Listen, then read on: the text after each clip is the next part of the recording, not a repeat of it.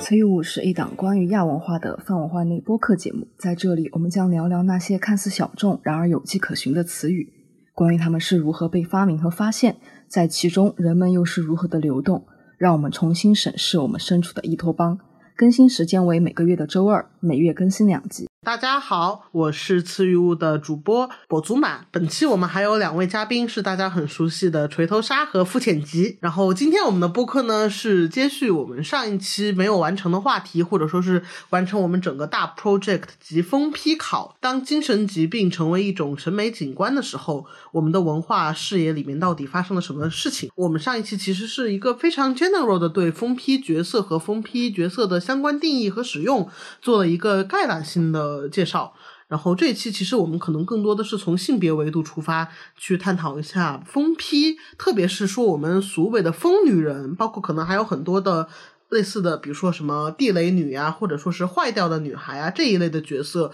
他们是怎么被生产，然后我们又是怎么被消费的。呃，然后在正式进入本期节目之前，我们也有两个事情要通知一下大家。一个是因为说我们太高兴了，词语物的听众呢，现在已经逐渐攀升，突破一千大关了。所以说，在第一千位粉丝出现的时候，我们将会送出由设计师锤头鲨特别设计的播客主题，也就是福柯主题的手提帆布包一枚。然后这个帆布包呢，其实也会上架售卖，当然其实也没有多少个。我们主创团队以及主创的朋友拥有了一波之后，估计就只剩下十来个了。预购 从速，嗯，是的。此外呢，我们还创立了一个公众号平台，呃，往期的播客存量内容呢，也会在公众号平台进行一个发表，包括其实还有各位主播他们平日的产出，比如说锤头鲨的同人，或者说是肤浅级的翻译这一类的东西，也会在公众号平台得到呈现。包括我们还会有一个月一次的进行对我们这个月看过，或者是这个月有一些评论欲望的文艺作品进行一个小小的锐评和盘点，大家也可以关注一下我们的。公众号，我们的公众号的名字就叫词语物，但是它后面还有一堆后缀，所以它的二维码和它的微信号我们都会在那个简介里面写出来。紧接着就正式进入我们的播客内容吧。我其实想问一下大家，在说到疯批女的这个的时候，大家脑子里面会出现哪些角色？我觉得直接报菜名就行了。嗯，最近看的就是《黑暗荣耀》那个电视剧里面的那个女反派颜真，对，包括那个反派中的二号，就那个画家，她其实哦，李丽莎，对对对，对她也算一个疯疯的女人，对吧？嗯，锤头鲨呢有什么印象？就是就是上期也提到过的，就非常容易被冠上疯批之名的那个拉普兰德，嗯呃，幽灵鲨呀，然后或者又说。界定她是不是疯批，其实很复杂的马奇马女士，这这种这种 feel 的那种女角色。然后我这边能想到的比较典型的角色，比如说 Fate 系列里面的剑童音。School Days 的两位女主角，我觉得也算吧。School Days 是什么？School Days 是一个，就是一个叫伊藤诚的渣男，在两个女孩之间摇摆不定，劈了这个扎了那个，最后被两个女角色联手绞杀。呃，不能算是联手，因为这里面没有任何 girl girl help girl 的内容。对，他就只是说，第一个人给了他一刀，第二个人把他头砍了下来，然后抱在怀里，登上了航向彼岸的幸福之船，因为太有名了。嗯，然后包括说寒蝉名气之时，不过因为寒蝉我其实呃追番没有追，就是没有还没有补完中，所以姑且比如说爱使用柴刀杀人的鼓手梨花也可以算吧。而且我那天还看到一个新闻，应该是寒蝉的衍生手游要跟 School Days 进行联动。嗯。那那个未来日记里面的那个有奶，我觉得算吧，算，它是在以前就是就叫病娇，就叫病娇，嗯。然后我还能想到的几个角色，一个是一个叫做谎说谎的男孩与坏掉的女孩，就是入间人间写的一个带点轻推理向的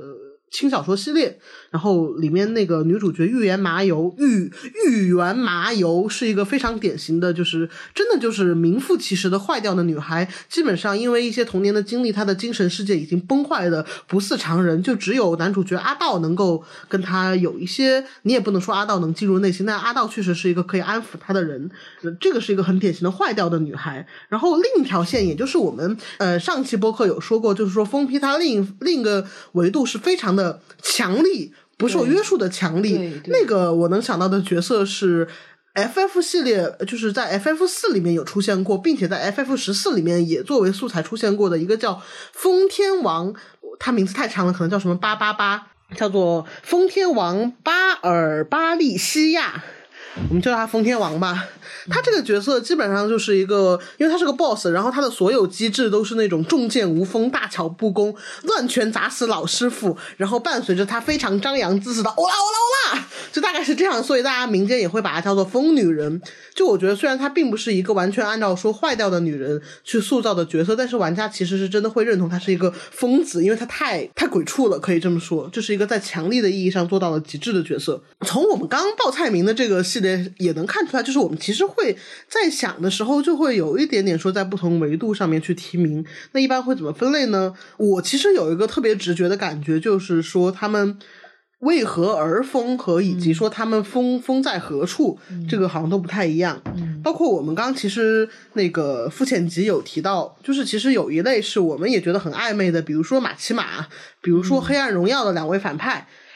这种好像是更接近于传说中的恶女毒妇，就是这个不好说算不算是疯批女的哈。但是还有一种疯批女的，我觉得很典型的是说遭受了很大的创伤，可能是说跟情感相关，也可能是跟非情感相关的创伤。然后这个创伤在某一个点上面爆发出来，然后使得她变成了一个坏掉的女孩。比如说像非情感类的，说像我刚刚提到的坏掉的女孩，因为童年的绑架案。包括说，她被逼着去杀掉了自己的双亲。她从此就变成了一个真正的坏掉的女孩，是在一个长期的 PTSD 上面的这样一个人。包括可能说主播女孩重度依赖里面的糖糖，可能也算吧。她其实更接近于地雷女。包括我们刚刚说到的剑童音，她是因为那个剑童呃张燕她爷爷对她进行的。剑童音是她身上发生的一切事情，一切事情，对什么人体改造、圣杯黑泥，然后包括可能侍郎这种东西也算在里面吧。侍郎就是他跟侍郎的感情，可能也算吧。虽然侍郎。本来在一条线里面，侍郎是个拯救者，我们之后再说。然后可能更多的情感类的那个东西，可能指向的是非常典型的表现为说病娇呀，一种爱而不得滋生的执念而走火入魔式的感觉。比如说，呃，魔法少女小圆里面的蓝毛沙耶香，呃，她是因为说因为那个她暗恋学校拉小提琴那个男生，嗯，因为心愿得不到实现，喜欢的心情未能传达出去而变成了魔女。然后包括一个很典型的那个 Doki Doki 文学社，我没有玩过哈，你可以说一下鲨鱼。就是这 Doki Doki 文学社是一个什么样的故事呢？就是男主他身边有不同式样的女生，他都在，就是他他都可以和这些女生发生下一步的关系。但是如果他和这些他没有满足他们这些女生的情感需求，这些女生就会呃以不同的方式坏掉在他的面前，要么就是。有一个角色是自杀掉了，然后有个就是最 meta 的那个 meta 那个主角叫什么来着？我忘了，反正就是非常的鬼畜的崩坏在了他的面前。嗯，对，包括他好像会去通过某些机制，他能够去删掉你的电脑存档之类的，然后自杀在你面前这一类也是有的。还包括糖糖，糖糖这个他没有很严重的在疯吧，除非你刻意去培养他。嗯，糖糖那是个很复杂的情景，就是它是一个各各种。精神汇，嗯，就是精神创伤的原因汇聚到一起，然后这个游戏让你不同的从不同的角度去伤害他。对，就是玩家做的每一步选择都没有办法，除了说带他去看病，嗯，然后打出那条看病了他退圈的那条线之外，你所有的一切其实在把他往一个更更非理性的状态去推他。汤汤是这样子的，就玩家的游玩也会成为加剧他坏掉的一部分。嗯，这两种就是说创伤哈，情感类、非情感类，它也不是非此即彼的。那但是我觉得说，因为爱而不得，执念走火入魔，这个是一个特别具有性别色彩的东西，所以我提出来讲了。因为感觉在说一个男疯批的时候，虽然也有吧，比如说掌中之物的男主，就那种疯批男主也会有，但是我觉得可能对于情感方面的执念，特别是有些更古早一点作品在塑造说女疯批的时候，会特别用的一种对，好像趋势。对，在古早的作品里面，我感觉就是女的仿佛只会因为爱而不得而疯掉，而没有她们任何主体性的存在。嗯，或者是我觉得就是像如果就是写作男的，嗯，爱而不得就变成强制爱了，就是他们会发明另外一种叙述，他们会有疯狂的主体性去强奸每一个人。对，嗯，那其实现在其实现在喜欢喜欢看那种 GB 的，也也很喜欢，就是。女的成为一个用强疯狂的主强制爱别人的狂攻，就比如那个虐虐美人的那个女主呀，嗯嗯，但是我那个文本肯定是因为你已经有了说那种男性对对对对，然后你是一个复制嘛，逆转换头复制是这样子的。然后还有一种情况就是说，你作品呈现在你面前的时候，这个角色就是一种崩坏的，或者是一种带有非常狂气的、纯粹的强力感的那么一个破坏性的角色。比如我刚刚提到的风天王八八八，呃，比如说还有那个，我不知道大家有没有看过《无头骑士异闻录》。哦哦，呃塞尔哲塞塞尔提吗？还是不是塞尔提挺好的，我是想说哲原绫野的两个妹妹，哦，对，那两个其实也是就是会用很多极端的手段，包括他们自己，他们是一对双胞胎，然后是会刻意的去选择说一些非非日常的手段去解决很多事情。我觉得姑且也算在里面。然后其实《无头骑士异闻录》里面还出现了一个角色，呃，是那个《无头骑士异闻录》里面的班长圆圆姓李，就是他是一个外表看起来非常文静，妹妹头，然后圆眼镜。但其实是他体内寄宿着一把妖刀，我记得是，然后妖刀会一直在他的耳边去低语，嗯低语一些很狂乱的话语，然后试图让他疯掉。但是信里其实很微妙，他刚好是好像是维持在了那个临界点上面，然后很努力的在生活中排除这些非日常的东西。所以我觉得心理其实是那感觉怎么像一个就是得了精神病的人在控制自己，不让精神病发作？或许可能是这样的吧 感觉是一种隐喻。对他最后其实是有确实实现了他能够控制妖刀，嗯信里是个特例，所以我觉得他们的共性可能是不是在于，就是说我们在生产或者说我们在创造、我们在阅读、享受或者统称为说我们在消费这类角色的时候，我们会非常 focus on 他们，就是一定会给你一个叙事，哪怕说。只摆摆在你面前有一个萌元素，他天生如此的这么一个角色，他最后可能那个空缺也是会让你感觉到说，我们非常去在意说他们因何而疯，因何而恶，他们的问题都存在于何处。这个是不是一个疯批女角色说我们在消费的时候会特别去关注的东西？当然，这种关注不代表关切。但我会觉得，就是你说这个因何而疯是一个比较早前的一个关注点。我觉得这几年的一个风尚，倒反而是就是就是喜欢一种无理由的、无秩序的风，就更类似于马奇马这种嘛，混沌、混沌、混沌恶混沌恶嗯本身这种、这种感觉。在想，就是混沌恶为什么招到人喜欢喜喜爱哈？当然，你万物都可以用萌要素去解释，但我觉得，姑且它只是一种，就是大家对于那种非理性、非日常的混沌恶的需求，是不是姑且某种意义上跟这几年克苏鲁的流行是有一点类似的？就是那个理性能够解释一切，包括理性推动进步的那个叙事已经失效了。肤浅级有什么锐评吗？我感觉有可能有关系，就是大家已经不是那么喜欢看看到温顺的或者有理性的、嗯或者被打压的女性。就是或者说，就是他们他们已经不想看到一件一套可以被解完全解释的东西了，有没有有没有可能？你们完全在说两种事情，恰那个还是一种叙事啊，恰那种是一个女性逆袭的叙事，你那个是完全不需要叙事，那马奇马本身就不需要叙事。对啊马奇马马就是不需要马奇马不需要叙事。对，它只需要强和美放在那里，然后就会有很多，大家会变成它的群下之臣。嗯，群下之狗。让那飘啊飘啊的裙挑惹起战争赐予世界更丰富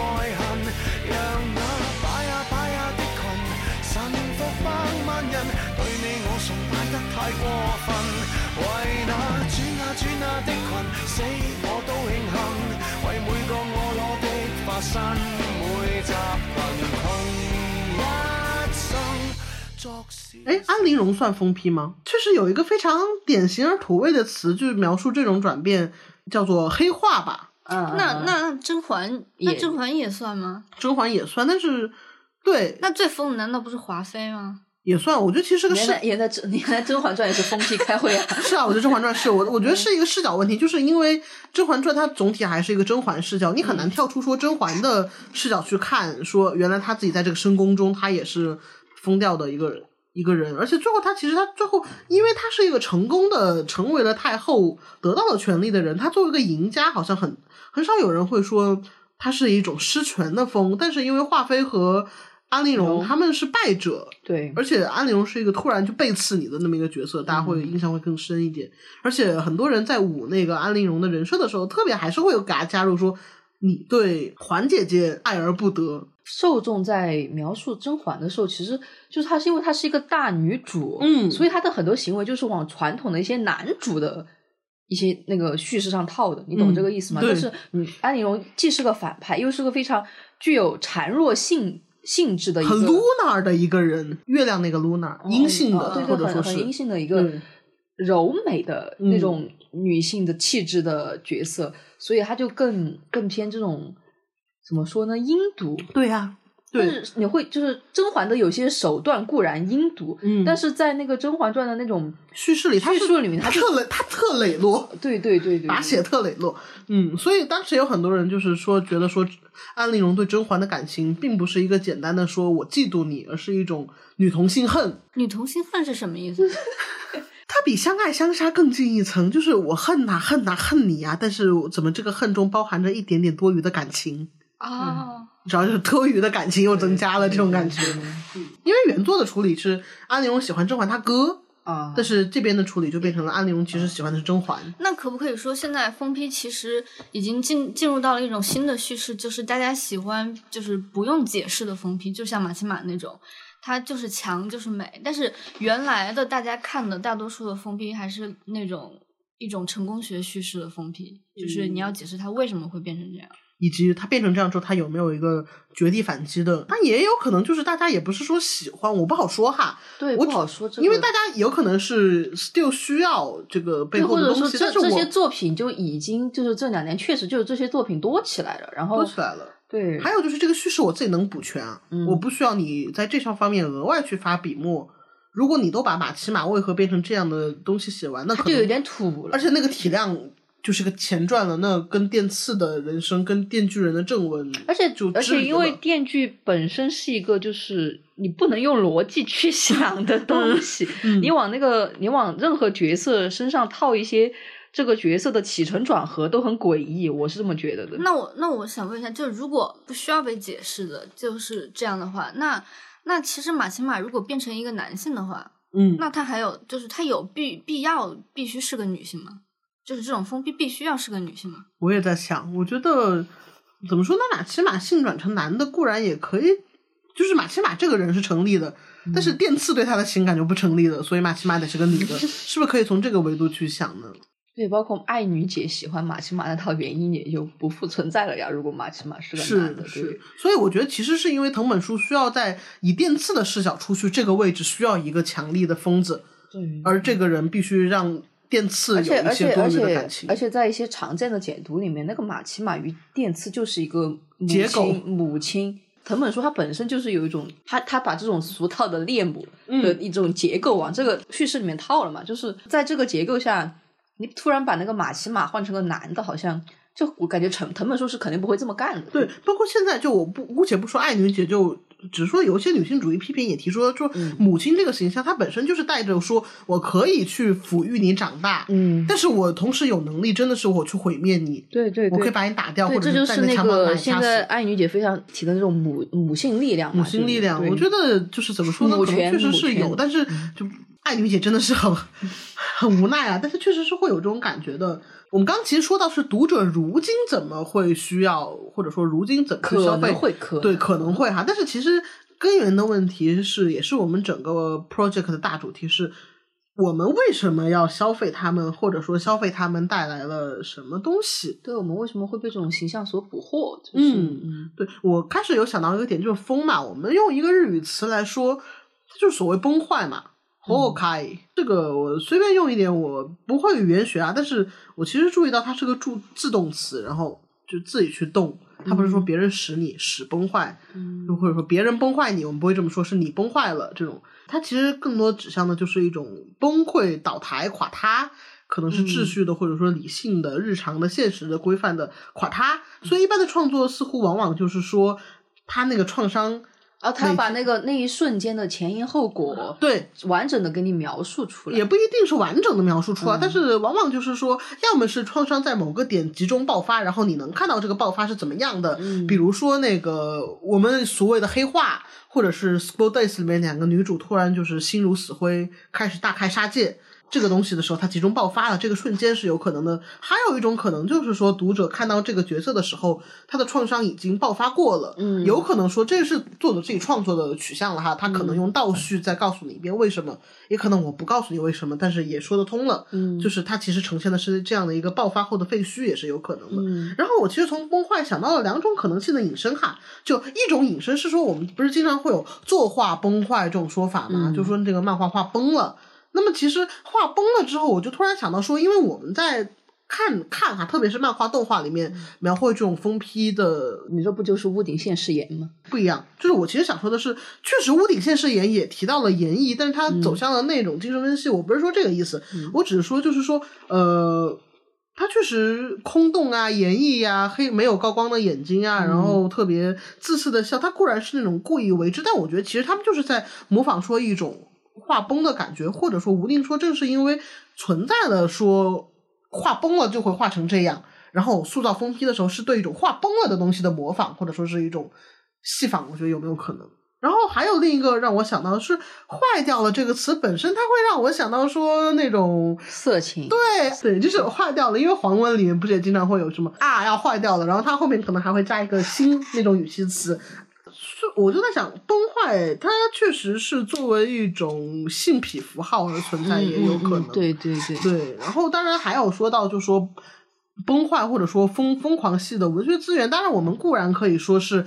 我们上一期也提到，或者说大家都会想到说啊，失权的女的呀，歇斯底里症啊，现代后现代性的一些一系列病症，包括说阁楼上的疯女人，我其实就是从崩坏这想到说，就是嗯我们怎么去创造它，以及它其实是对于崩坏的这种戏仿，作画崩坏的戏仿，以及说它其实是在一个特殊的性癖符号系统下面的。你为什么会消费这样的角色？实际上，我看就是女疯批的看的比较少，因为像上次上期谈那个疯批角色的时候，我就是觉得，比如说大众大众说的那些疯批，像是上期谈的什么嗯艾伦呐、或者那个。呃，汉尼拔呀，其实我都觉得他们其实是有自己的秩序的，就是我没有觉得他们疯，所以我我对疯批的理对女疯批的理解，可能还是近乎于那种崩坏，就是它走向了崩坏，有一种中间有一种叙事的结果。像马奇马那种，其实我觉得如果它有秩序的话，我我不会觉得它是疯的。嗯，所以还是会说到说疯批和恶女、坏女、毒妇的区别。对，嗯，对，包括你想崩坏的行为，它本身是一种失序嘛，嗯，就是他这个人躯体化上的一些失序的表现。嗯，但是你像呃一些恶女形象啊，她其实没有这个失序的一面展现出来的，嗯她就是一个非常冷静的样貌，在滑行在生活的各个角落，嗯但是她的内心已经是一块废墟。或者有嗯。可能是他们建立了另外一种秩序，就是一种和就是我们所谓主流不一样的生活秩序。嗯，所以我觉得，就是如果他的行为或者他的思考方式有秩序的话，我就觉得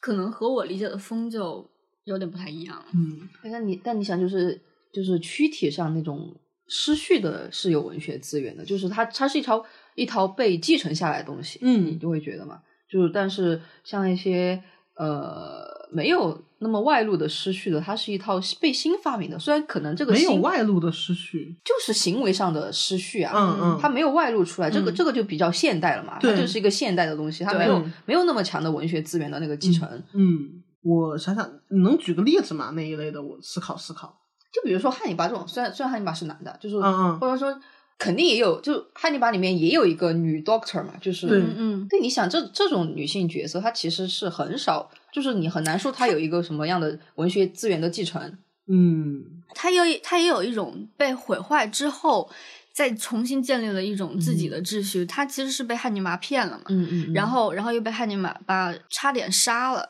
然后那之后她整个人就等于说她是崩溃了一次，然后嗯。整个人再重新回来之后，就是他性取向也改变了，对对对，然后面对汉尼拔或者面对这些精有精神疾病人的他的他本来原来是心心理医生嘛，对然后他的那个看待病人的方式也变了，嗯然后手段也变了。其实他是有一种有有前史的那种叙事，所以我就觉得就是刚才马博说的那种，嗯，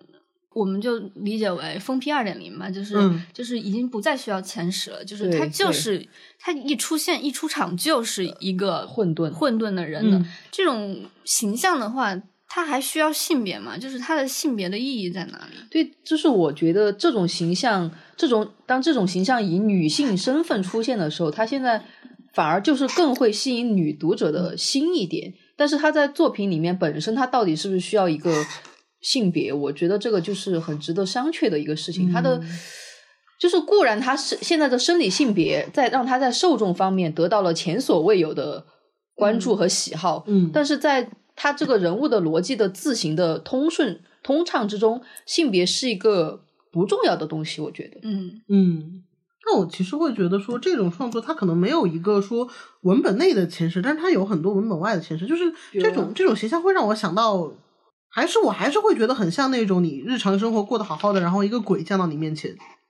鬼降到你面前，然后鬼上身，恶鬼现身。然后你就疯了吗？不是啊，我就是说你你在目睹这种角色的时候，你会觉啊得他像一个恶鬼突然出现，而这个恶鬼往往又是女鬼啊。对啊，如果比如说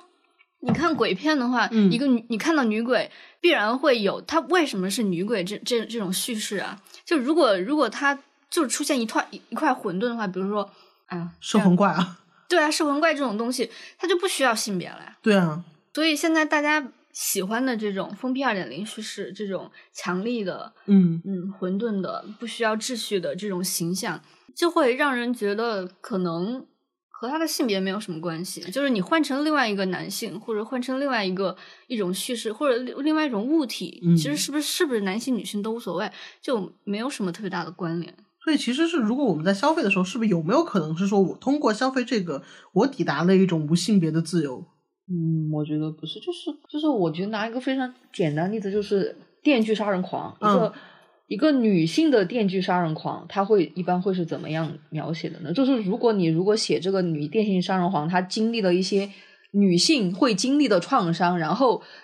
致使她成为了一个女性的电锯杀人狂，你会觉得这一套叙事有一点土味，，对，有点土，就什么老老公跟小三跑了，我孩子死了，然后我要对这一切复仇。对对对，可可能就差不多这一套吧。啊，然后，但如果他这个这个人物的叙事里面又全然没有了任何的性别色彩，嗯，他又是一个女性的电锯杀人狂，那就只剩是就会让我们开始问为什么？但那 就会让我们现在就开始问，这是性别在他身上还是重要的嘛？我觉得现在的这个问题就是一个这样的情景，嗯，你懂这个没有？我懂。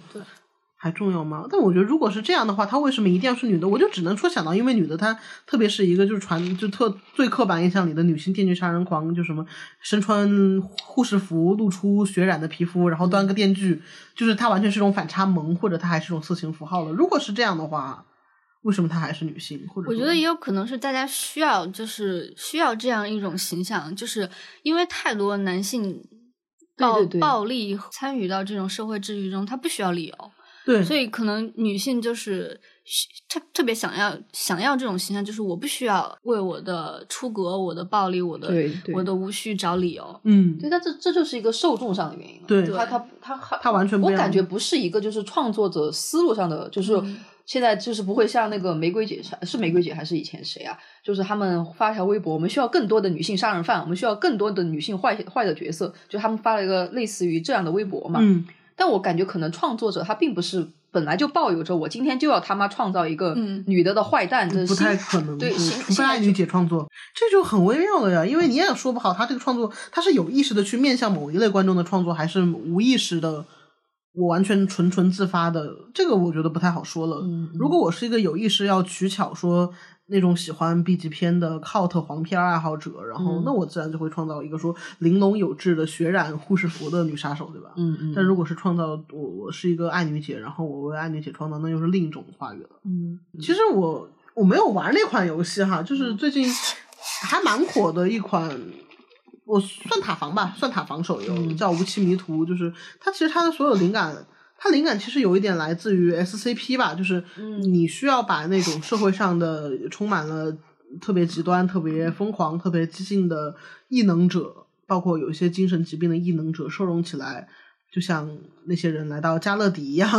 对 对，然后让他们为你那个啥，然后这个游戏就怎么说呢？刚出来的时候，我只说我观察到的现象，还是大家就感觉说是一个女童狂喜角色，嗯啊、女童狂喜游戏吧，或者说是就说。哎，这么多梅姐啊，这么多冷酷而漂亮而帅气的梅姐，那感觉像是一个特别媚女童的游戏，其实也有点像《明日方舟》刚出来的样子吧。对对，明日方舟第一年的样子吧。对对对，因为大家第一次见到，就是说这么多特别好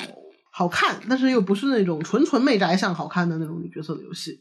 然后，但另一方面，就是最后那个话，我觉得好像上海游游戏圈大家都知道了你。说吧，就是无期迷途的开发方哈，这这我听到的，但是据说是一个就是大家都知道，就说它其实它是蝶开发的嗯嗯嗯游戏，呃，但为什么蝶它不以自己的面目去开发无期迷途呢？呃，是因为说这个东西它其实是一个男性向的，你叠你你叠只是做女性向起家的，你去开发一个男性向游戏，就怎么都感觉好只是一个，这是一个，只是一个瓜呀！叠纸不要来告我们，对，千请千万要来请别不要告我们，或者说就是说，我们不说叠，就说某女性向游戏厂商哈，他批皮做了一个那么游戏，他吸引了很多女同粉，但是他这么做，他其实他的定位，他之所以要这么做，是因为他的定位是一个男性向游戏，嗯嗯，这个挺微妙。包括《明日方舟》不也是吗？就你想那种干员，大家一边说啊好色好辣，然后一方面比如说小日子，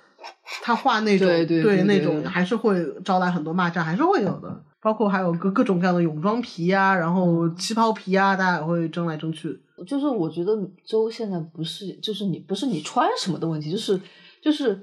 你为什么要穿着这个，摆出这样的姿势，露出那样的眼神？虽然非常像那个，爱女姐可以不用这么画的，对对，或者说就是，哎，反正几年前啊，就是有一个有一个博主，就是说。好像是有有个画手画了一个女生这样拱着屁股在那儿拿那个饮料捡饮料，嗯就是那个那个人说什么本来可以不用这么画画的对这个中间也有很多可以值得探讨的余地吧。但是你你能知道游戏公司能默许这样的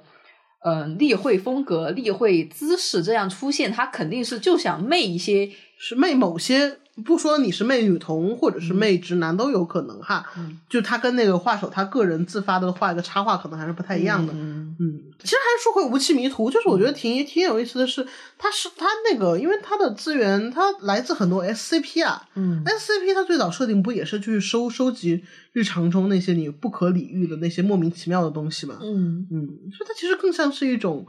收容鬼魂、收容鬼神、收容精怪的这么一个东西，所以我还是说觉得风和鬼它之间是存在某种联系的。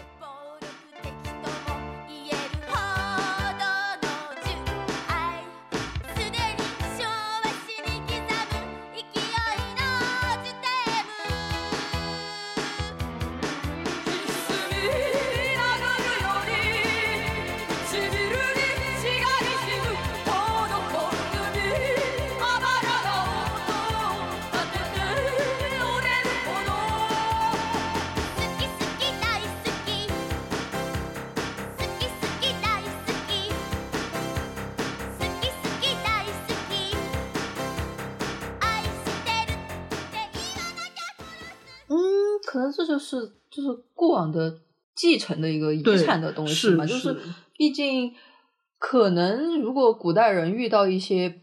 嗯，虽然虽然不好说到底是哪个时期的古代人，就是他看到一个人的那个行为，嗯，不太和其他人一样，那么就会自然默认是一种超超自然的力量附附合在了他的身上。古中外都有嘛，对对外国的女巫，对啊。审判，确实，其实我们在在消费封批的时候，他那个感觉哈，那种你说是刺激感或者猎奇感，很多时候确实是跟我们去消费一个恐怖故事，尤其是带有很那种。民俗怪谈或者是人外相关的恐怖故事是差不多的，比如说寒蝉，呃，虽然我还是要说没有看完寒蝉，但寒蝉本身就是一个含有蛮多的那种民俗怪谈要素，包括推理恐怖要素的一个番一个游戏。然后，所以我们在说疯疯批女的时候，我还是会想到说女鬼，比如说伽椰子或者贞子，包括说可能日本它更早的传说里面什么孤惑鸟啊、雪雪女女啊，啊哎呀，包括那种丑时之女啊之类的。嗯嗯嗯哇，你看，刚好是三种。孤惑鸟是因为我我孩子没了，嗯雪女是我男人没了，嗯丑时之女是我就是要杀了你们。像像中国可能也有嘛，就比如说画皮、小倩、聊斋种种，包括就是刚刚说到马七马。马奇马作为一个母母亲式的角色，她同时有创造和毁灭电磁能力，其实是让我想到说，有一个作家对日本的那个创世神话做了一个解读，就是不是天照比天照阅读更更早，就是那个伊邪那岐还是伊雅哦哦哦和伊邪那美对，哦就是就他不是在分娩的时候因为难产而死，然后堕入民间吗？堕入民间，然后伊邪那岐非常想念他，就跑到民间，呃，跑到阴间去找他，结果一看说他这个时候已经是一个腐烂的状态，生满蛆虫，怎么样？那个男的就拔腿就跑，然后伊邪那美说。他他固然是一个诞生出了那么多神灵的人，他同时也会说：好，既然如既然如此，你伊邪那岐活在世界上一天，嗯，可能是好像说你你你只要诞生一百零一一百个人，我那边就会再去杀死一百零一个人，大概是这么一个事情。这种狂乱的有母性的女性神话角色，其实各国神话都有，各国都有对嗯哎，其实那它跟那个西方的那个莉莉丝的故事就有点相反。莉莉丝就是她，她不是亚当的第一任妻子嘛，然后她就是，嗯、因为嗯、亚当比她有在前有力量有主体性，所以她就她就不愿意依附于亚当，她就跑到地狱那边去了。嗯然后上帝就惩罚他，就说你如果不回来的话，那你就会嗯什么每一百天，就是你的孩子就会死多少多少个。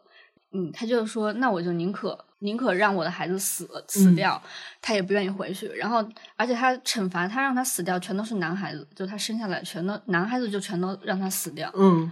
对，他就就跟那个可能西方跟东方还是有点区别的，就是神话学的东西就不起，我只是说这个底层的意识可能在里面，就是包括我们今天怎么去阐释神话，其实因为我们现在有了这样的层类，然后另一个层，我就突然想说，其实说到民俗怪谈，反而其实那个本格的鬼怪故事到今天，它反而会有另一种路径，是说鬼怪不可怕。比鬼神更可怕的人心，对什么精怪比人更可爱，但是鬼怪可怕的那一面被疯女人和疯批们继承了，其实是。所以到底是什么人在消费他们呢你？我们完全没有讲阁楼上的疯女人，对，我们还是要讲讲阁楼上的疯女人吧。就是虽然这个转折有点硬，但是你说到文学资源，你不可能绕开这本书的那个肤浅集说一说吧。其实《阁楼上疯女人》一开始就是作，就是作者们谈谈论的是为什么会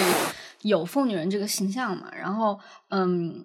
它是因为就是十九世纪的那个父权制诗学当中，女性的形象一直是被创造、被主宰的存在。然后，女性被男性的文字指控，又形成判决，所以就形成了一种女性的刻板印象。然后女女性呢，为了逃避这种刻板印象，很多很多文学男男性的文学资源当中都是温顺的天使、美丽精致的天使，就为了逃避这种刻板印象，嗯，他会创造一些负面的形象，然后为了创造这种负面形象，一是要从一种男性创造的文化中自我放逐，他不再变成不再成为那种天使的形象，嗯然后二是同时要让自己成为与主流文化格格不入的他者性的极端存存在，就变成了女巫，嗯然后鬼怪。当然，这同时是一种女性创作的起步，就是她为了寻找自己到底在真实世界到底是什么样子的，所以会。开始与这种鬼怪联动，但是女性创作的鬼怪和男性的这种创作的女巫或者嗯让人厌烦的女性的形象，其实还是有区别的。对，男性对、对这种女性的他者性的，其实是一种，就是刚才说的是一种指控嘛。然后他其实是为了惩罚，就是如果女性不愿意当做一种母亲或者一种天使一种存存在的话，他就要把它变成一种形象上的被阉割了的形象，就附属于男性的形象，就是他没有没有自己的主体性，然后也没有没有一种呃非常美的存在，它就变成了鬼怪，变成了恐惧，让人恐惧，让男性恐惧，让人让人远离的一种形象。嗯我觉得我们可能在刚刚报报菜名的时候，如果有一种可能性是我们，当然我我不知道哈，我随便说，其实或许或许有可能我们在报菜名的时候也能报说这是男作者还是女作者创造的封批，也也也也可能是一种考察的路径，但是。但最后呃其实发现呃是不太行得通的，对吧？呃，首先这是一个男作者占绝对主流的，占绝对主流对，是的，就是我们刚报的菜名里面几乎就没有女作者的吧？我思考了一下，对你你看一下，应该应该是没有的，几乎没没有。你像现在小圆脸是老虚，韩蝉是龙七是零七，对啊，对，Fate 是是，我感觉就是你你说这些男性创作者有什么女性崛起的意识，他们很难有。我感觉他们只是怎么说呢？可能就是对人性的体察丰富到了一定的程度对，以至于写女女性角色的时候没有那么奇怪，没有那么测品，而且对对对所以给给了女性去阅读和消费他们的，就是你不会有特别那么那么，当然肯定也还是会有但我们也可以提那个，嗯，四川春子啊，宝石之国那个，但是宝石之国这个文本它本身就比较另类嘛，我感觉。这个我觉得它是一个非常晦涩的，对，它是一个非常文学性的一个，它没有那么剧情向，我会觉得它会有一个非常抽象对，的，所以我觉得在《宝石之国》里面找什么日常理性秩序，那就是缘木求鱼。对它它这一套就不能不能用那一套来解释那个宝石之国那一套，Yeah 还有那个写那个就是那个狼啊狼兔子鹿的那个，嗯。八什么八流啊啊啊！板板垣八流，对对对对，板垣八嗯流是女性，啊呃对对对，B Stars 那个吗？对对对对，但是呃，B Star 那个女角女女主角还挺不一样的嘛，就是对，那个兔子是吗？兔子它就是，我觉得那个兔子一看就是是女性写出来的兔子，就是很有主体性。我觉得就是他实践情爱关系的一些对对方式是男性作者绝对创造不等一下，出来的。你们讲讲这个兔子都干了些啥？嗯，它它就是用自己的身体，嗯，它就是跟食它是草食动物嘛，然后它跟肉食动物那个发生关系，然后嗯，它是用自己的身体换取资源吗？我不记得了。它如果放到现在的话，可能会让人觉得是个绿茶，哦，就是现在大家会觉得绿茶或者烂裤裆对，烂裤裆那种。嗯但是他有自己的生存原则，嗯，然后他他并不会在意这种流言蜚语，所以他算疯批吗？我觉得他不算，因为他他没有那种强力的女鬼的或者那种感觉，嗯他其实是柔弱的，嗯就是巴流有非常就非常明确的写出来他是柔弱的，因为那个男主角那个狼就很喜欢他嘛，很喜欢那个兔子，嗯，确实也是我看了。我看了《B Star》前几集哈，就就总觉得就是怎么说呢，她也不是一个特别失序，虽然说她在情感关系上面可能跟很多的女性角色是不一样，嗯，但是她没有说特别特别的，第一她不失权失失权，第二她也没有很失序，是不是这种感觉？我觉得就是在那个文本里面，她如果变成了一个典型的，就是我们刚刚可以提到的失权或者失序的一种女性角色的形象的话，会觉得就是就 B Star 的就陡然的土味了起来，就陡然土味了起来，对对对陡然土味了起来。他就可以，我天生如此。我觉得他们那个兔子就是一个非常非常现代女性的感觉，嗯，就所谓的肉食女之类的。对，她甚至跟东亚的一些女性形象也不太一样，就是她甚至有一点就是，嗯，放在现在我觉得来看的话，是东亚动画里面就比较少见的角色。嗯嗯，是你刚刚说到肉食系，我就想到之前看到小红书上，要不微博可能小红书上都有人吵，就是有一些虽然这个“爱女姐”这个词用起来太，太我们用了太多次了，但他确定他确实就是这么一帮人嘛，我可以说这么说，他们就是他们可能对肉食系这个这个词本身就出现了偏差，嗯他们说。我感觉我玩的日乙的一些女主就是恋爱脑啊，她们不是肉食系呀、哦，对，啊但其实他们就他们他们可能他们的定义里面，肉食系就是那种大女主的形象。啊，对，但其实更常见的一种说法就是肉食系，它只是在恋爱关系中表现出非常贪婪的一面嘛，对，可可以这么说。或者说我喜欢色色，嗯，对，是的。那他们的恋爱脑是什么呢？就是你谈很多段段恋爱，你就是恋爱脑。然后对每个男的都很爱，对，可能就是太爱男的了吧？哈，我觉得哦我很多一些现在女玩家就会觉得，你们日乙这些里面的女角色还是太恋爱脑了，太土了。啊，可是你不你不恋爱脑，你玩日语干嘛呢？我觉得但是但是你如果在乙游里面搞乙女腐的话，他们又会 发脾气。那所以他们玩乙乙游到底是图啥？虽然扯远了哈。对，又扯远。对，我只只是想说，所以说就就是其实爱女姐对肉食系，他们可能是是一种就是 这种想很很奇怪，就是第一绝情，第二弃弃爱，第三还要像一个就那种男男性作者笔下传统的黑山老妖一样去那不就李莫愁吗？对榨取他们的精气，你知道吧？就是还要去榨精，采采采阳补阴是吧？得是这样，就精通采补之处，跟感觉跟那种肉食系最初的语境确实是不一样的。就是对对对你，因为你确实没有办法说，我真的就是。绝情弃爱还能采阳补阴，这种也不排除会有这样的人，但是怎么说呢，太少见了。这就没有什么逻辑了吧？感觉就 主要是采采阳补阴确实挺肉食的，但是肉食我觉得并不一定要绝情弃爱哈。感觉可能就跟那个很多 BL 小说里面那种搞顶炉，对，对，就是拿你拿你们男的当对对采对对补，采补啊，对所以我说对。合欢派。是的，就这种感觉，有有点扯远了。哎，但如果这么说，就比如说那种武侠小说里面合欢宗女魔头，对啊女魔女魔头你，就我感觉那些武侠小说里面一些非常就是经典的。呃，女反派的形象，那肯定就是这金庸老儿们这些，就是就是就是拿着那些传统的女女女疯子的一些形象进行一些加工再创造嘛，感觉。对对，梅梅超风啊，李莫愁啊，对灭绝师太啊这一类的。对，因为我觉得灭绝师太尤其是吧，尤其是的就是嗯，完全把那种女性的性从这个呃，就是驱逐出去。对对对对对，嗯，是。对，然后刚那说回来哈，说回来说女性角色创造的经典疯批，我又想到一个，就是对不起，虽然每一期我都会 Q FF 十四，这期也一样，没有人想听的。我说真的，没有人想听。不不不，因为那个那个还挺典型的，说实话，就是有一 FF 十四里面有有一张剧情是一个以东亚为背景的一个故事。就是玩家到东亚的时候，会首先放到，因为当在那个 FF 十四里面，东亚是一个强大帝国的殖民地了，然后他们在殖民地派了一个总督，这个总督就是那种烟视媚行，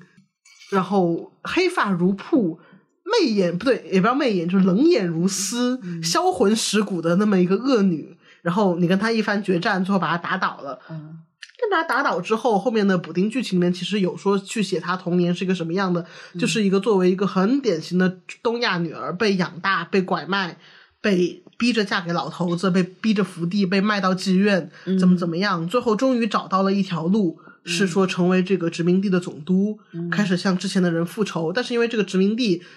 已经就这个总督最后是被主角方打败了，把那个这片土地还给了东亚人民，然后导致说这个女的最后就流落不明、下落不明、下落不明之后，新资料片里面她出来的时候是一个纯情少女，就失忆了，回到了当时那个无忧无虑的东亚少女形象。但是随即他的弟弟拿着一把那个什么妖拿拿着一把照妖镜给他看，就其实刺激了他的古早的回忆，他就突然想起来了，我是经历了这么多创伤，并且我的手上有这么多的恶，然后就此就真的是一个非常的物理意义上的黑化，就是他和那个阅读神进行了一系列的结合，最后他变成了阅读神，变成了一个很强大的有复仇的妖力的形象，然后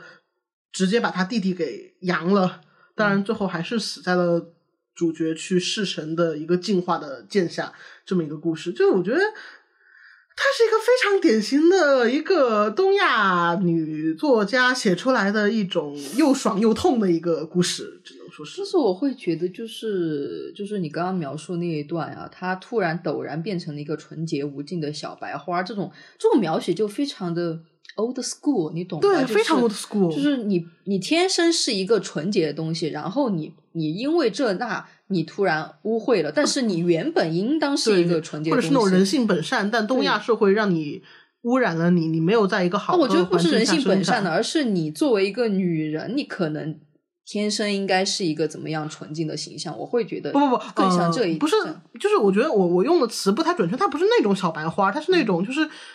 脑脑脑子退化到只有七八岁，然后就每天爷爷爷爷这个团子给你吃，是这种哈，这种小女孩的形象不是小白花，嗯是这种，所以更像是那种就没受过欺负的孩子，他一度退行到了这个地步。所以我觉得，当然也很 old school 了，对就是你不来那么一笔，然后直接让他变阅读复仇也是 OK 的，但是变也行，不变也行吧。就我觉得这个是让我想起来比较印象深刻的女作家写的封批，就是确实是一个你能看出来，他是想借这个故事去讲一讲东亚女性的血与泪的，但是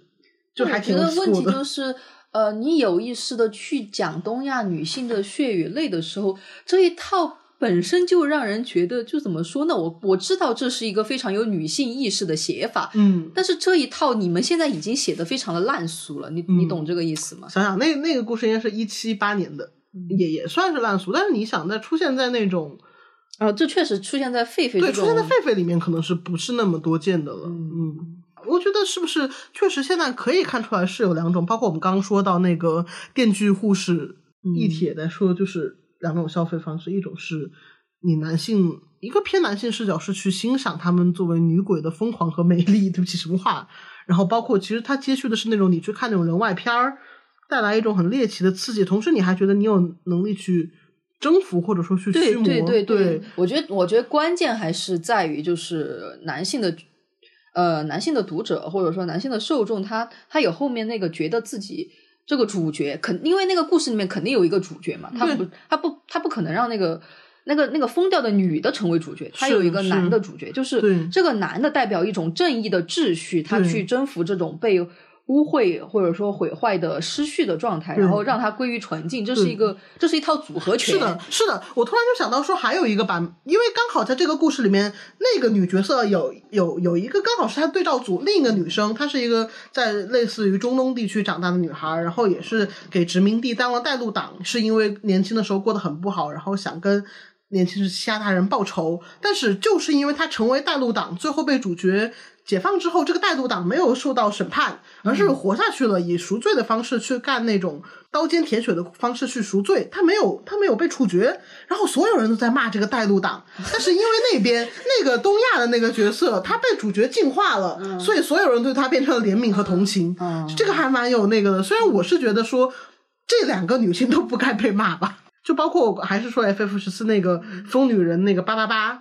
就是因为他是个 boss，他乱拳能打死老师傅，但最后其实你是从剧情安排上是你是可以战胜他的，而且你你越叫他疯女人，你越觉得跟他对打哇太爽了，是这种，就你完全是获得一种肾上腺素的刺激，这个也跟游戏的机制有关系，嗯，是的。就就像那个就像那个马奇马纵然强成那样，最后还是被电刺给切来吃，是吧？是的，对对对。对，你能征服。然后，但女性的话，可能还是会在夹缝中有一些盗猎，然后有一些宣泄和共鸣，就像就像纳兰家说的“特立修就是我呀，我就是特立修啊”那种感觉一样。哦其实，其实我觉得这跟那个就是文学创作的，就是刚才沙也说，跟文学创创作的是有一脉相承的嘛。嗯，《阁楼上的疯女人》里面也讲过，就是因为因为从十九世纪文学创作开始，就是嗯，创作天赋就被形容为只属于男性的，然后、对然后等于说是他们把。笔很多很多男性创作者或嗯、还有艺术家都把笔形容为男性的阳具嘛，就是他们、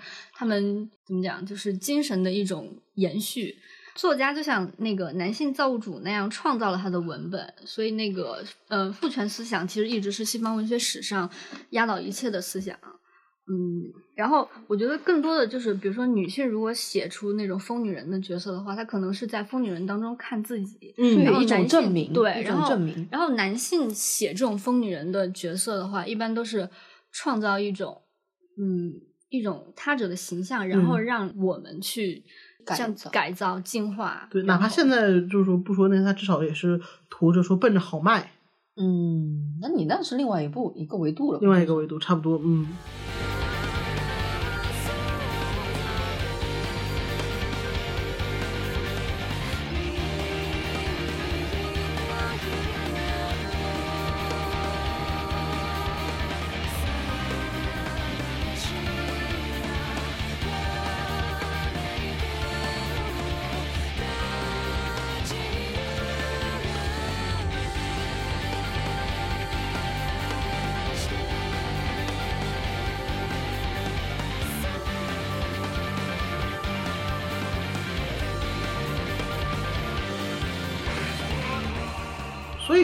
女性你在夹缝中的这种消费，它显然是伴有很多的伦理的困境，包括你自己可能也在心中在自问说：那我这么做真的那个吗？就像比如说，可能也会有那种女童对着一边一边玩无期迷途，然后一边知道我操，这是个男性向游戏之后，应该会会很微妙吧？这种心情。guilty pleasure。对啊，guilty pleasure。我觉得女性主义创作本身就是一个很很复杂的东西，就是我还是那一套，就是你这样写，我明白你的意图，但你写的不好，你不这样写，你好沙文哦，但是确实也是。呃，我觉得就是一种常见的批判爱理解的思路，就是那个什么，就是你们就是为了和男的对着干，嗯有时候你你把这个语境换呃换移到女性主义创作里面一样的，你是为了对抗某种文本而创造了一种新的范式，嗯但是这种范式替代了之前的范式，成为了一种新的范式的时候，你自己的创作主体性又在哪里？嗯，对吧？是是这个道理是吧？是，就是，而且一旦是以替代和对抗的方式去创作的话，你很有可能就你不就是就是复制换头，对，它是一个非常目的性强的说教类的东西了，你你哇，是吧？对，包括我突然又想到，虽然我还没有看哈，对我我还没有看这种强力型的，比如说什么穿进赛博游戏干掉 BOSS 上位。这本可能还好，然后还有一本叫什么？女主对此感到厌烦，反正好像也讲的是，对对对对就是一个爱女姐穿到小说世界，然后因为对那种陈旧的网网文叙事感到非常的厌烦，就开启了呃神挡杀神、佛挡灭佛，然后有人来就撕谁这样的一种升级之路，就最后还是回到了一个升级和强者通吃的逻辑，只是说你你成为强者确实会得到某种好处。对他这个这个现象就很复杂嘛，你嗯固然能看到其中 positive 的一面，但是其中的缺弊就是很明显的嘛。你很难不成为某种纲领性指导意见下的写作。对，就是女爹女大爹了，又又虽然又又又这这这么一说，好像我们其实在否定每一种，这个播客听起来会不会感觉好像在否定每一种大家的尝试，包括石川式的血泪写法，包括嗯现在的这种换头升级，包括刘恋子的环环上位，嗯好像我们在 批判每一种哎，哇，他他承认了，我没有，那你们什么？我只是觉得就是怎么说呢，实践必然伴随着时间的失败。啊，这倒是对，确实，就是往积极好一面，就是大家在尝试不同的范式嘛。对啊，就是就是，我觉得就是不要让一种范式成为女性主义写作的唯一范式，就觉得这是最重要的一个对，最重要的事情嘛。嗯，主要就是感觉就是需要大家都写起来，就是不要定，不要太过早的去给某种形象下定义。对你不要定义女性写作，就是好的女性角色到底是什么样的。哦，这千万不能对对，或者说是呃，一个女的要是当上了疯批，她应该是什么样的？就是我感觉她是一个，它是一个谱系的东西，它不是一个嗯，对，就是也不能说就是说，对吧？好疯批、坏疯批，有指导意义的疯批，对对对和作为败者被净化掉的疯批，不能这么去分。马奇马式的疯批和剑童音式的疯批这种，就是有一种声音啊，就是嗯会觉得就是剑童音就是那种太常见的受害者的形象了，就导致他的就是觉得剑童音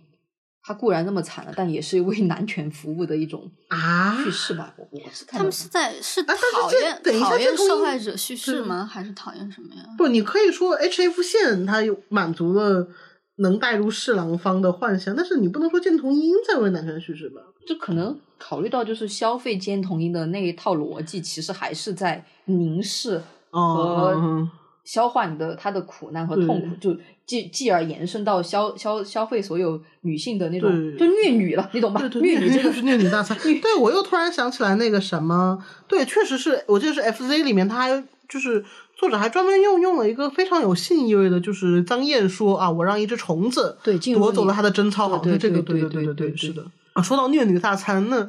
我就想到就是那个人说小，对嗯小圆，就是当时是微博上谁投稿啊？投稿给什么 bot 忘了，艳艳女文学 bot 吧之类的，说那个把把那个魔法少女小圆批判了一通，然后嗯说她是一个什么虐女大餐，可能这也是安女姐的一个悖论，就是你既不想看虐女，你又想看女性成为一个有主体性的强力的者，或者是一个复仇者，或者是一个掠夺者，但是就当然你不是说从叙事上面说必须经过虐这一关才有那样的东西，但是。你这么就是你通过这种方式直接去否定了一部分的动机的可能性，我觉得这个就很过分了。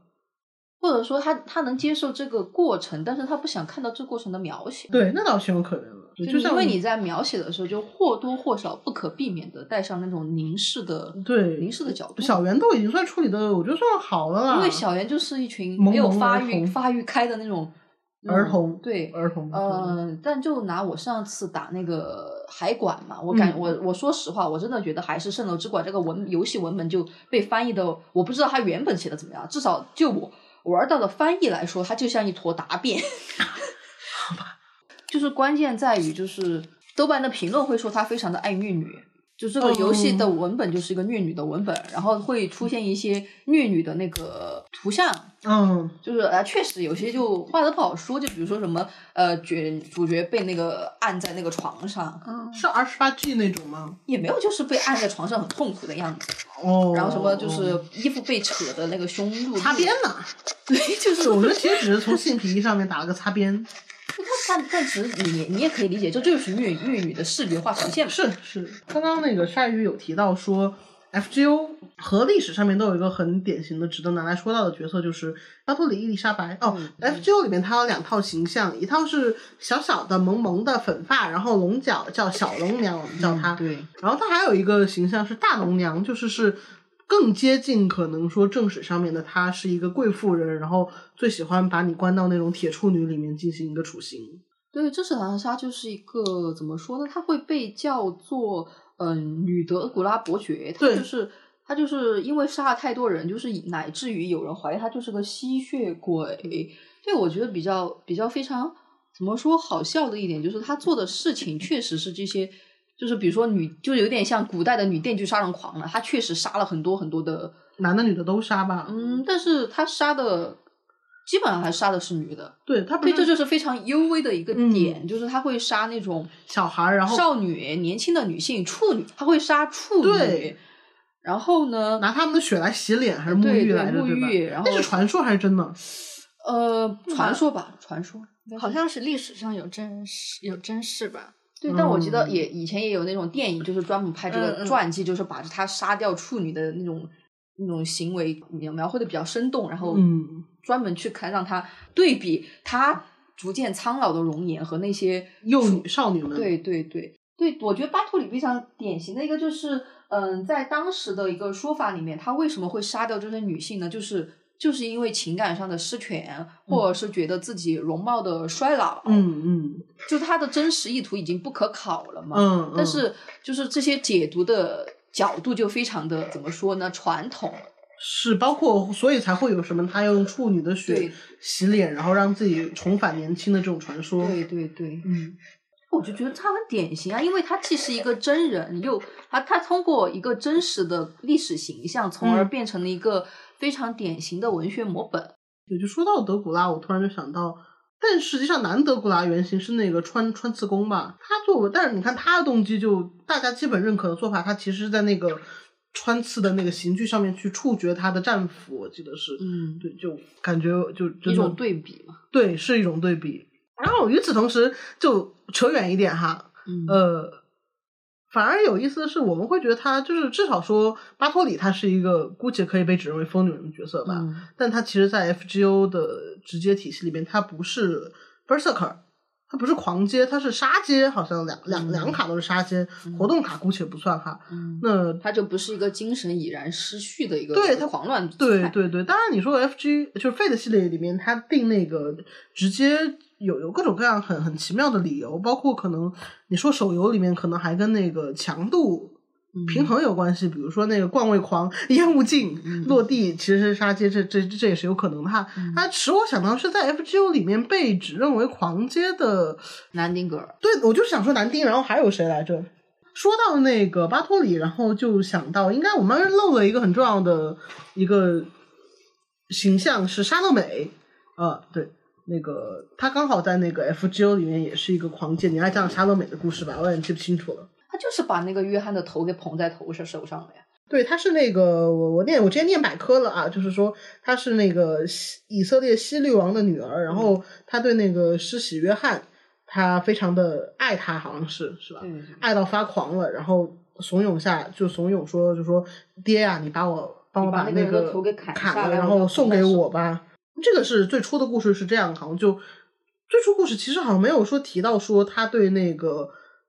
呃，约翰本身有什么多余的感情？但是在王尔德的戏剧改编里面，他的黑化的方式就是因为他跟约翰求汉求求爱，然后被约翰拒绝了，所以他被视为那种爱欲的走火入魔的一种同样一典个爱欲型形象。的走火入魔，就是那个美迪亚。嗯，美蒂亚就是那个美蒂亚，我觉得他不算为爱欲走火入魔，他是爱欲的，就是爱欲关系上的失权兼兼，就是还有自己的孩子这样的各种那样的原因，对所以就是就成为了一个可以被定义为女疯癖的，而且是一个很强大的复仇者。对，嗯，哦，这就就是非常有意思的一点，就是这些这固然就是 F Go 就是一个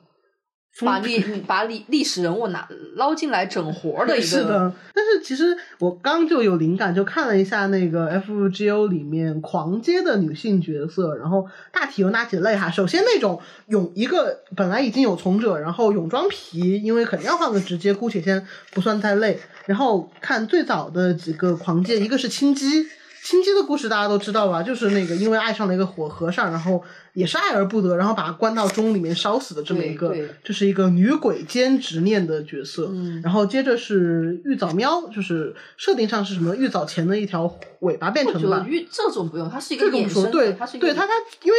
它之所以是狂接，是因为它确实没有说它是个动物，它没有人的理性。嗯然后接下来是弗兰肯斯坦，这是一个人造人，所以也没有理性。并且弗兰肯斯坦他在原著里面不是一个女性啊，就是她不是一个借着弗兰肯斯坦的名字去形容被弗兰肯斯坦手搓出来的那个合成人。对，但是那那个那个雪莱夫人那个小说，它里面嗯不是个女的呀。对啊对啊，这个这个就不用这个哦，这个也不用说了。好好，再有一个比较有意思，我觉得南丁格尔，就南丁格尔他。他他他真的是一个一不太媚宅角色，不光是说因为他卡面画崩了，还有是说他那一生是一个非常正常的一个军装嘛，战地护士的形象。然后他之所以被指认为狂奸，实际上真的是因为就是哎，在 FGO 里的的那种设定里面是说他对治病救人的执念超过了一切。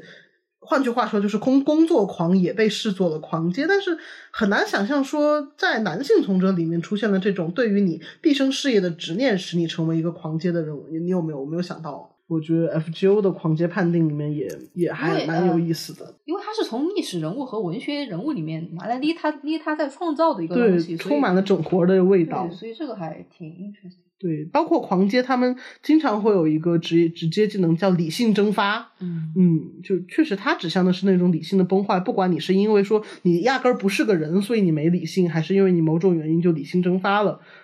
它其实是站在理性的那一面的去说的。我觉得就是真要说 F Go，我觉得还有一个非常值得拿来说到，你觉得就是黑针，你懂吧？嗯嗯嗯，就是我觉得他是一个集男性凝视之大成者的一个非常。怎么说呢？我很喜欢他的例会，但我确实对他身上这一套叙事非常敬谢不明。对，他是他就是他的叙事是，他本身是那个谁是是白白贞德嘛，对，白贞德是因为白贞德被火刑处死之后，那个我记得是蓝胡子对圣杯许愿，然后就什么吉尔，对吉尔吉尔德雷好像是、对那个蓝胡子对圣杯许愿，然后贞德就以黑化的形态降临在世上。但是你说这个东西可能就到这一步都还 OK，但是到后面他就时时刻刻对 Master 表现出一些突然就开始脸面上飞出红晕，然后开始进行一些 Master Love，就真的他像一个，他像一种磁舵的理性蒸发来。对，就不知道为什么，而且就毫无缘由就理性蒸发，并且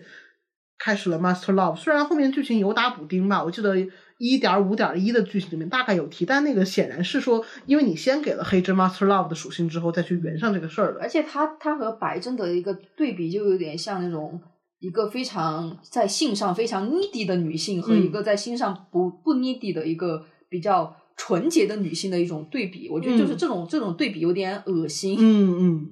对，嗯，就就由此而引出还有一种女疯子的，就是就是如果一个女性对性非常的渴望，嗯，她会被定义为就是有一点类似于女疯批的形象。这就回到那个歇斯底里症了嘛。，对对对嗯对对。你们有没有记得，就是什么对于性就油脂啊，对于性特别渴望，以至于被指认为非常 history 的那种那种那种形象？嗯。角色我想不出来，但是我觉得这种话语还蛮常见，就不光是男性，嗯爱女姐也会说，就是你当你在指控一个人恋爱脑或者性缘脑的时候，不也其实是在指控他的理性蒸发吗？就这一类的角色，因为我我感觉应该还是男性向作品里面比较多吧，我看的也不是特别多，但是也突然脑子里面就想到那个物语系列里面的神原俊和，就是怎么说呢，描述都是他兼什么百合腐女，然后暴露狂、色情狂为一身的一个角色。还挺微妙的吧。嗯，因为我第一眼看他，我还以为他是那种铁 T，然后会暗恋女主那种，但最后就不知道为什么他他同时他可能是个败或者怎么样，就就就就表现出了非常强大的那种肉食系的欲望。当然，物语系列倒是也没有侧重去写这一点，所以一开始也差点也忘了。然后他倒是也没有被怎么指认为说这个人很不正常，或者说物语系列本来也是就是大家都都不怎么正常的一个故事吧，就也还好吧。我感觉，因为至少在很多人的心中说，特别是那个时候会觉得说一个人是疯子，感觉好像还是某种黑称或者蔑称吧。但是显而易见，那个观众对这样的角色还是某种意义上是乐见的，所以不好说。大丈夫怖かったこと全部上書きするからね現実よりもおかしくなりそうなほど情報型のインターネット今助けてあげるよダーリンダーリン嘘は外飛び抜けるしこの絵暴走しちゃうし壊れてしまう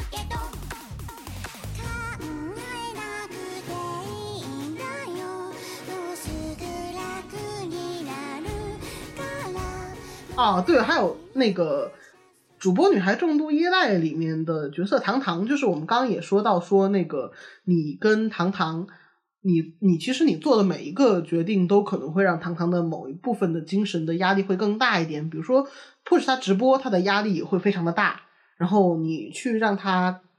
去搞色情直播，他的压力也会很大，然后你甚至还可以诱诱导他的嗑药，那么他的散值就会一直往下跌。那可能还有说，还有一个结局就是说，你在好感度未满的情况下面，每天跟糖糖色色的话，最后其实是你会掉到一个 bad ending 里面，就是说糖糖说啊，太太太好了，我们永远在一起吧，变成了一个病娇女兼色情狂的形象，然后你跟他以一种二人性中的方式，对，迎来了 bad end。我觉得糖糖姑且也。当然，糖糖其实指出的并不是说糖糖这种人哈，嗯而是说糖糖其实指向的是一种大家的预设，或者说一种可能性，就是太爱做爱的人会变疯。就是从糖糖身上，其实很微妙的是，我觉得糖糖他被他糖糖其实值得被拎出来专门讲的。是，他是一个，因为他是一个，确实是一个病理上的精神病。是是，就是呃，像没有玩过主播女孩中毒依赖的朋友，先介绍一下。主播女孩重度依赖，你一开始会觉得你只是在养成一个主播的故事，就是你是她的制作人兼对象，同时你要通过各种方法去培养她，比如说去给她划定说今天直播的主题是什么，或者是去规划她一天的日程，是出去当一个现充去玩一玩，还是去外面约炮，还是跟你自己色色，还是陪伴你打游戏这种。然后最后你就会发现说，糖糖她其实是有很多的童年阴影。虽然说剧情里面没有说的特别细，但是你会感觉到他这个人他童年是遭遇了很多的事情的，可能是比如说家庭或者说是朋友上面的压力啊、人际啊、学业啊都有可能导致他现在他的整个数值哈，表象为数值，其实就是他心里的各个指标都有点摇摇欲坠的。对，所以我觉得非常有意思的一点，就是他就是我们刚刚提到的近乎略过了前史的一个疯子的角色，就是他、嗯他呈现在你的面前的时候，他已经就是腐坏掉的样子了。对，然后包括虽然剧情推到后期，你有可能说去陪糖糖去他的故地重游、故乡重游，或者是糖糖会在直播或者跟你的对话中透露一点儿说他可能曾经遇到过什么事儿，但是也比较语焉不详。与其说它是一个要被解释的东西，不如说它只是放在这里占位，因为你要解锁一些成就，嗯或者说解锁一些机关才能打出某个 ending 的一些必要条件来。糖糖的出现，其实也是把地雷女这个东西推到了更多人所知的东西嗯可以介绍一下地雷女是什么吗？来查。是地雷系嘛？就是大家顾名思义，就地雷是那种说埋伏在地下，嗯、你踩到的话，那个杀伤性会很严重。是用越南挖地雷，是是是，越南倒地。对，所以就是说，地雷女可能更多的指的是那种说，一开始是说，哎，你表面上跟他相处好像都相安无事没啥，但是你一旦踩到雷区或者是接触久了，你会发现这个人他的那个阴暗面会大到说是会很突然的让你非常的难以承受这个东西。那这个时候，他其实可能只是一个平平平淡淡说描述人啊，你性格有点地雷系吧，然后接着接下来，他可能更多的指的是那种。特别是地雷系的女孩子嘛，就所谓地雷女是那种带有一种有一点哥特、有点中二病，然后可能甚至还有点家里蹲，然后闷闷，嗯，很视觉系，很视就是从视觉上来看，大家都能想到说穿那种哥特衣服，然后不能，那不叫哥特，你哥特是另外一种，衣服我说哥特样子，那你你那是涩谷系好吧？好吧，哦他，那个地雷妆是就是特别红的那种眼眼眼眼眼妆妆吧，我觉得那算一种。它有比较强的那种厌世感呐、或者是给人一种病态，或者说他确实可能确诊确诊了某些症状的一些人，包括他可能更多的。但是如果说你说落到情感关系上，可能是他非常的可爱、缺爱，然后同时对伴侣伴侣有一种很强烈的那种占有欲、独占欲、掌控欲，然后可能还会有比较过激的，可能会有一些自残自伤的行为的这一面。对，所以所以说糖糖就是一个